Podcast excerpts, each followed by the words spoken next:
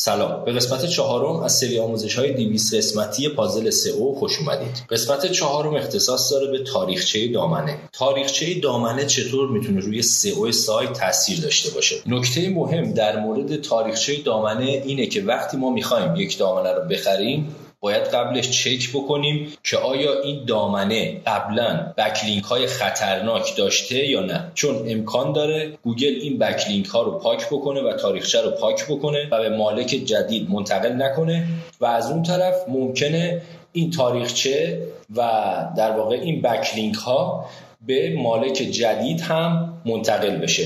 پس باید به این نکته توجه داشته باشید. با تشکر از شما خدا نگهدار.